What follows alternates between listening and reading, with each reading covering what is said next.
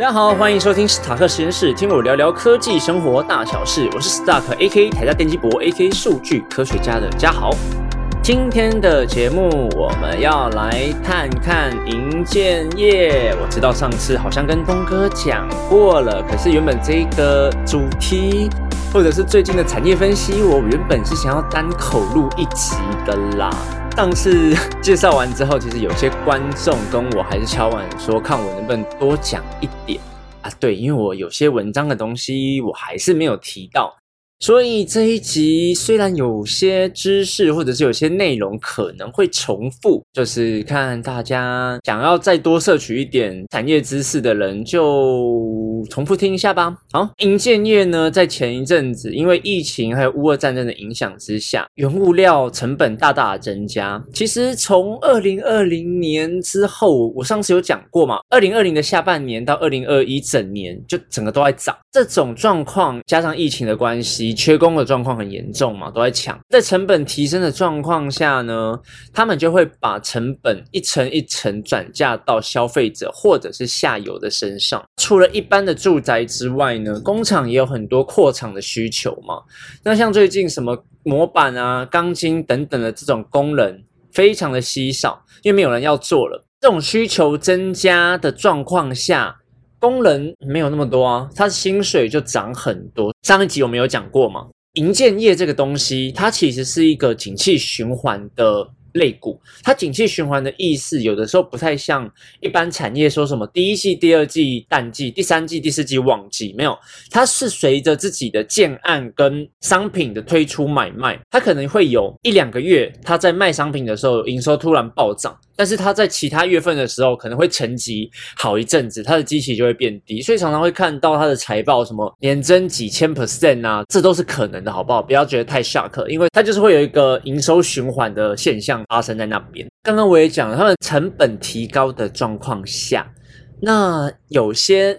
厂商他们经营就会变得比较困难，资金周转就会变得有些异常，他们的风险就会偏高了。最近啊，有些厂商可能就诶，他东西还没有卖，或者是他的钱已经烧完了，产生一些金流周转不灵的状况，风险就慢慢跑出来了。每一次在产业分析的时候，都要跟大家讲一下上游、中游、下游的重要性。银建业的上游啊，会比较定义在一些原物料的供应商；中游的部分就是像一些承包商啊，或者是建商；下游的部分是一些房屋销售、装潢商品或者是服务提供商。虽然我们这样定义，但是里面其实有一些美美嘎嘎。等一下大家再听清楚哦。总之，通膨有没有真的影响到银建业？我认为这个影响势必绝对是会有的，因为它的成本是随着上游原物料上上下下。但是我刚刚也讲了，他们可以一层一层的丢到消费者身上去。像之前的统计啊，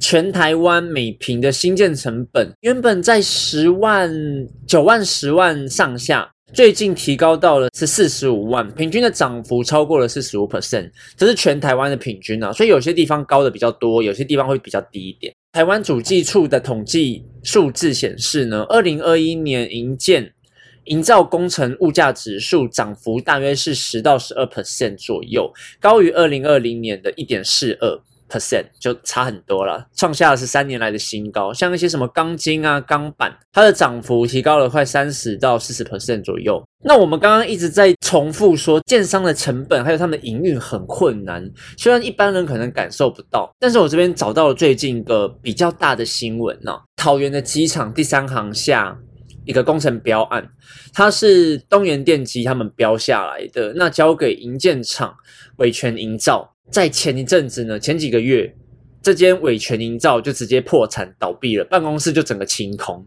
大家听清楚里面的一些美角，比如说建商是东元电机，他们标下的是桃园机场的电机工程标案，所以这个钱呢会从政府拨一笔钱给东元电机，然后东元电机再转包一些。工人或者是营建业场，诶，那这一个金流的顺序，如果大家还记得的话，我们刚刚稍早有讲到说，中游的部分就是一些营建厂或承包商，但是在东元电机跟伟权营造的这一个上下游，就东元电机就相对上游一点。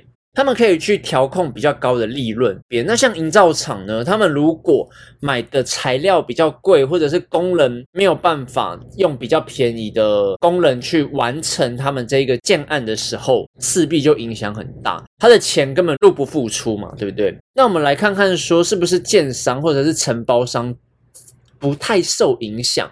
那我找到了一个二五四六的根基，这家承包营建业，然后来跟大家做一个解释。它在这两年呢的 EPS 跟股价，不要说倒闭了，根本就看不出有什么不好的影响，绩效跟股价都是正向的。我会贴图在我们下面吗？反正就是我会附上来了。吼，那股价呢，从二零二零年到二零二二年的六月初，这两年半的时间上涨了四成，扣除掉一些现金股息六。点六元的话，股价的涨幅变成六成，年化报酬率是二十四 percent 左右。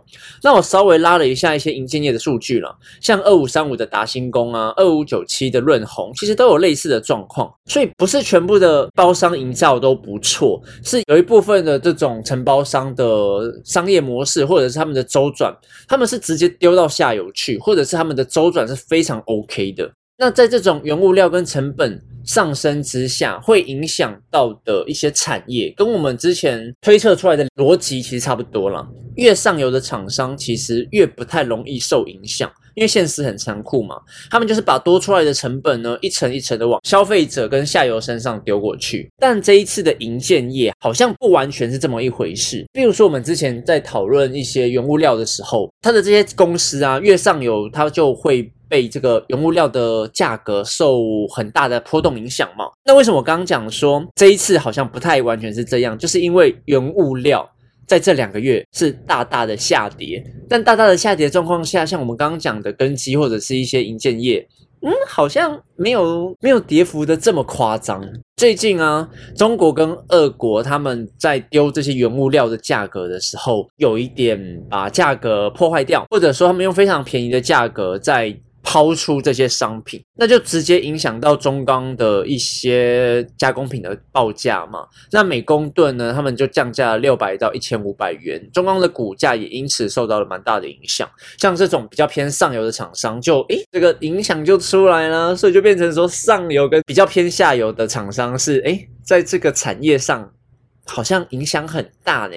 刚刚讲到说，最近原物料的暴跌，其实不只是暴低价的原物料之外，其实还有商品期货的部分，也是被大家大量的放空，因为整个情市场的情绪是非常做空的状况，所以很多人就是直接看空，然后把这些原物料的价格价杀到很低的状况。那数据显示呢，它是直接回到了二零二零年疫情左右的一个价格水准。除了刚刚我们讲的钢筋、钢坯之外，还有原油啊、玉米、小麦、铜等等这些大宗原物料，都是因为刚刚我讲的期货放空、避险基金不再做多的关系，所以原物料价格从之前我们看到的一些历史高点就直接崩跌啦。那有在看我们社群的朋友，或者是听我讲的朋友呢，也知道说近期经济衰退的声音其实还蛮多的。之前我有讲个逻辑是情绪之后就是回到基本面跟需求面嘛，景气不佳，你价格涨上去之后开始修正是很正常的一件事。往好处想的话，有可能这是通膨压力放缓的讯号。那这些原物料的价格开始往下降之后，嗯，会不会有些商品的价格也会慢慢降低了呢？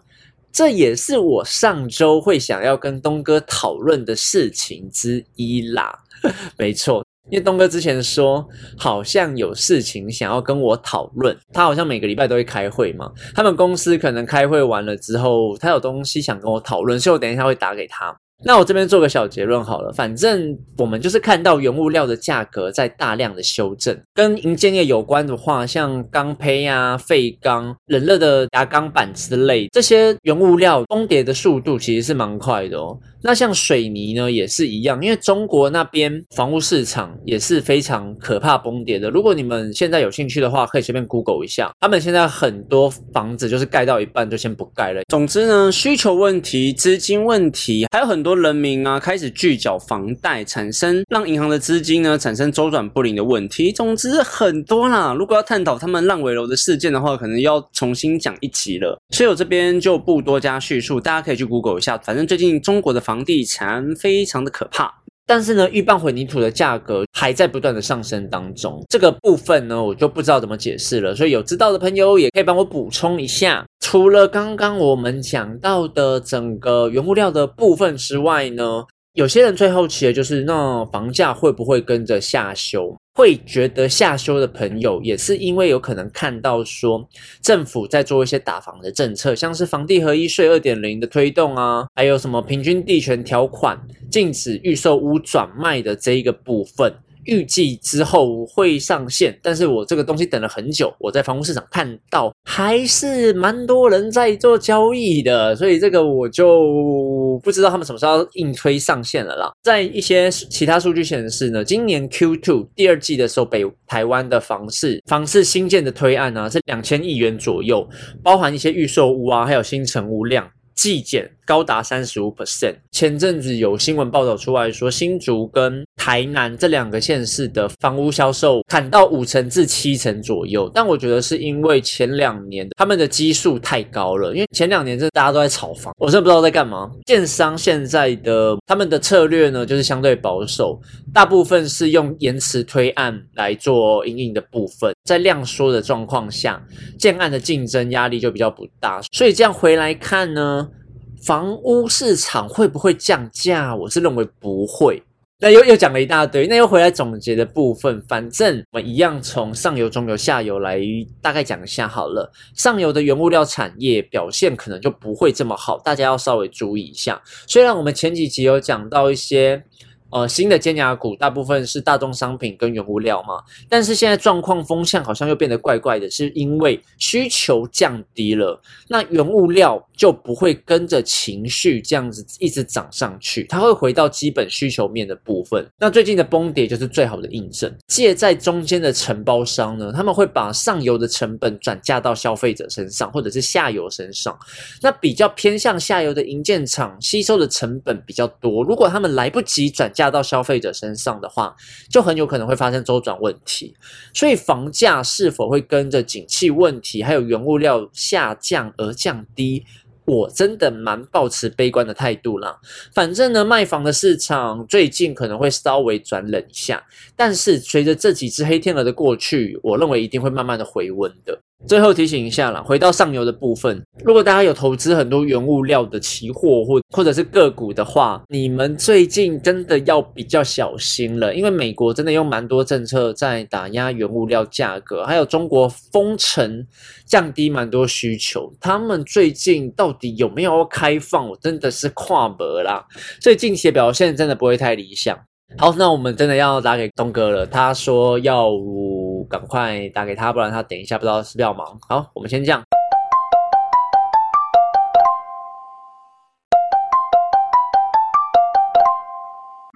好，那你上次要跟我说什么？你上次不是跟我说要讲你们老板讲房地产原物料的事？对对对对对，就是哦我对对，我们那天聊好像就是有点临时聊嘛，然后后来因为我们其实每周都会开会，然后有那个合作的厂商什么的，然后我就觉得哎，好像蛮多东西可以跟呃更深入的跟你聊。那你那天是问我那个原物料嘛，对不对？那呃我们这边合作厂商其实就是哎大概上礼拜什么老板就看我就说哎，那我们原物料已经。就是回档回到疫情前，配合厂商就是原本是原本疫情前是五十，然后疫情那两年大家飙到一百，然后现在大家飙回五十这样子。原先一天工作五天，现在就变成没有那么多工作量。什么东西飙回五十？啊没有啊，我我举个例子，就是原物料已经回到我们已经回到那个疫情前的那个数字。我知道，我上次不是有讲吗？我说有回到疫情前二零二二零年左右的数字。对啊，我在。我在就是在在聊天聊一次，再讲一次。我知道你有讲，我有听啊。我只是跟你说，我们这边拿到就是你你那边是学者研究资讯嘛，那我这边是田野实际考察市场的资讯，然后我们要互相的 match 融合，要不然你有时候怕学者对不对？你是博士嘛对不对？我是第一线。没有，所以我想问的事情是，你们听到业者也买到便宜的价钱了就对了，是吗？原物料对啊对啊，然后像我们看市况是怎么看，就是。是第一最准就是看第一线的，就是代销。你知道代销市场吗？就像什么海悦啊，什么新理想啊，然后什么假三林这种，就是有新房子。没关系，我介绍一下，可能有人不知道嘛，对不对？因为你买过房子，就是啊，对，就是诶，你买新建预售屋，然后小姐都穿的很很正、很漂亮，有穿制服的那种，那个叫做代销，就是类似广告公司这样。然后这个我们通称它是会第一线会。最先知道那个敏锐度最好，会最先知道市况。那他们一般怎么会知道市况？就是按照来电数跟签订的人数。那他们是每一周呢，基本上都会开一次会。那开会是要干嘛？调价，调价钱。如果你这一周就是来电数很多，签订很多，他下一周就会卖得好就调高，卖差就调低，所以它是一个指标。但他当然不会跟消费者这样说，已经说我们很好啊，然后什么什么什么什么保留户什么什么都被定走，就是有一些那个话术。那在离市况再稍微呃再稍微远一点，第二线就是我们的中介。我们上次有聊的那个信差房屋、绿色房屋跟那个叫什么永昌啊，永昌房屋黄领带的吧，对不对？好，啊，你之前都讲那个黄黄那个小黄房屋的坏话嘛，对。好，我我只有讲黄色跟绿色，是你讲的，我没有把名字讲出来。黄色跟绿色，这个这个中介，如果有看，我怕没有看房子的人，不知道你在讲什么黄色绿，就是你走在路上会有看到那个。黄色脸，你不用讲的太详细，不用把大家都当白痴，是不是？好好，就是 对，不用不用讲太详细，我会怕啊。继续讲。好，这就这个叫做中介，就是中古屋的买卖，就是呃，你你通常也是，当然也是会有一些新城屋卖差不多，然后丢丢给他卖是有。那反正他这个叫做一般，他比较是第二线市场中古屋的买卖。那现在就是像中介。呃呃，回报的讯息，因为因为我们新竹以北都做嘛，新竹、桃园、双北、基隆，然后当然都会有那种配合的那个中介，他们就给我们回报资讯，就是五六七月中介的业绩都是砍半，然后有的就是趴数有收比较少这样。那像我是做法拍市场，就是比较偏向第三线的市场，就跟大家分享一下，然后也跟史塔克分享一下这样子。嗯嗯，然后就就这样。我们不是在聊市况吗？因为你上周好了，那我想问，因为刚入单口，所以我们也会再讲一遍，说现在原物料的价格都调回了疫情前的价格嘛，已经便宜很大一个幅度了。那你们老板有没有说物价？会因为原物料的关系而下降，也是没有嘛，对不对？哎，这件事情跟我之前跟你讨论，其实基本上一样，结论是一样。因为在我们实物上看到的，就是买小总价低，小的价格就是会爆冲，价格会涨。但是像我们知道的那种大平数，像比如说，啊。发常会盖很多房子嘛？哎哎，这个逼掉一下哈，给人家名字讲出来，你你应该会逼吧？不小心就那个，对对对。那他们可能就是会有一些豪宅嘛，雨屋，像什么台中七期，什么实价登录都五六十万，但是现在可能听说有出价出下来。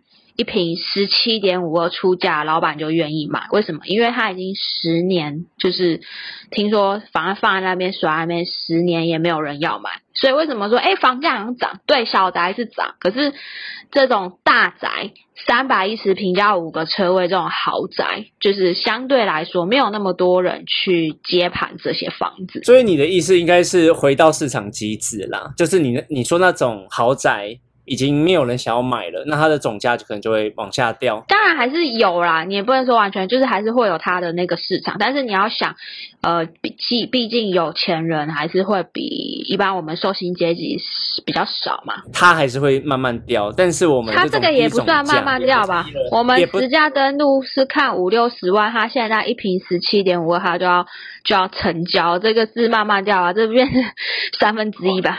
我保守讲嘛，你这样讲，你这样讲，十七万多，大家都去买了。